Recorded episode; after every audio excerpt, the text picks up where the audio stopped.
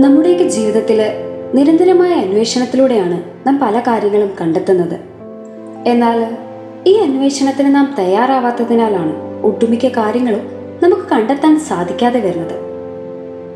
ഇതുപോലെയുള്ള ഒരു തീക്ഷ്ണമായ അന്വേഷണത്തിന്റെ കഥയാണ് കിഴക്കുതിച്ച നക്ഷത്രത്തിലൂടെ രക്ഷകന്റെ ജനന വാർത്തയറിഞ്ഞ് അവനെ ആരാധിക്കാൻ വന്ന ജ്ഞാനികളുടേത്.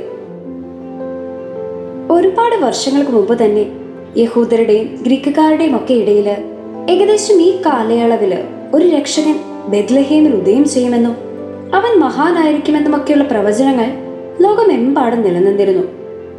പക്ഷേ കിഴക്കുതിച്ച നക്ഷത്രത്തിലൂടെ ഈ പ്രവചനങ്ങളെ പറ്റി അന്വേഷിക്കാൻ ഗ്രീക്കുകാരും യഹൂദരും ഒന്നും തയ്യാറായില്ല എന്ന് വേണം പറയാൻ. എന്നാൽ ലോകരക്ഷകനെ കണ്ടെത്തണമെന്നുള്ള അതിയായ ആഗ്രഹവും തീക്ഷ്ണതയും ഒക്കെയാണ് വളരെ ദൂരം താണ്ടി വന്ന് ഈശോ അന്വേഷിക്കാൻ ആ ജ്ഞാനികളെ സഹായിച്ചത്. പിറന്നത് ഒരു രാജകുമാരനാണ് എന്നുള്ളവരുടെ വാനനിരീക്ഷണവും ജ്ഞാനവും ഒക്കെയാണ് ഉണ്ണിമിശിഹായെ ആദ്യം കൊട്ടാരത്തിൽ അന്വേഷിക്കാൻ അവരെ പ്രേരിപ്പിച്ചത്.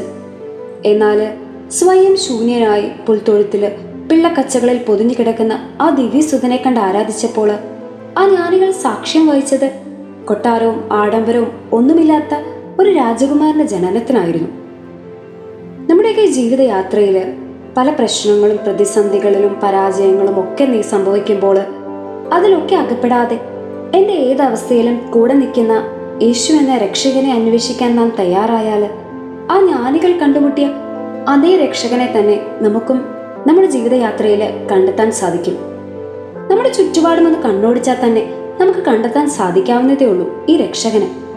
ഈ ക്രിസ്മസ് കാലയളവിൽ നാം ഒക്കെ ഒരുപാട് നോമ്പ് നോറ്റ് ഒരുങ്ങാറുണ്ട്. പലപ്പോഴും ഇതൊക്കെ ഒരു ചടങ്ങ് എന്നതിനപ്പുറം ഈശോയെ കണ്ടെത്താനുള്ള വഴിയായി നാം കാണാറുണ്ടോ? വിശുദ്ധ കുർബാനയിലൂടെയും വിശുദ്ധ ഗ്രന്ഥ വായനയിലൂടെയും വിശുദ്ധി നിറഞ്ഞ ജീവിതത്തിലൂടെയും ഒക്കെ ഈ രക്ഷകനെ നമുക്കും അന്വേഷിച്ചിറങ്ങാം.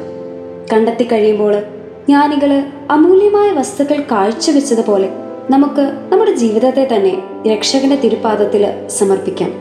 പ്രഭാഷകന്റെ പുസ്തകം ആറാം അധ്യായം മുപ്പത്തിരണ്ടാം വാക്യത്തിൽ നാം ഇപ്രകാരം വായിക്കുന്നു. മകനെ മനസ്സ് വെച്ചാൽ നിനക്കും ജ്ഞാനിയായി തീരാമെന്ന്. ഇന്നു മുതൽ നമുക്കും പരിശ്രമിക്കാം യേശുവിനെ അന്വേഷിച്ച് കണ്ടെത്തുന്നത് വഴി ഒരു ജ്ഞാനിയായി തീരാൻ. ഇതാണ് കിഴക്കുനിന്ന് വന്ന ജ്ഞാനികൾ നമ്മോട് ആഹ്വാനം ചെയ്യുന്നത്.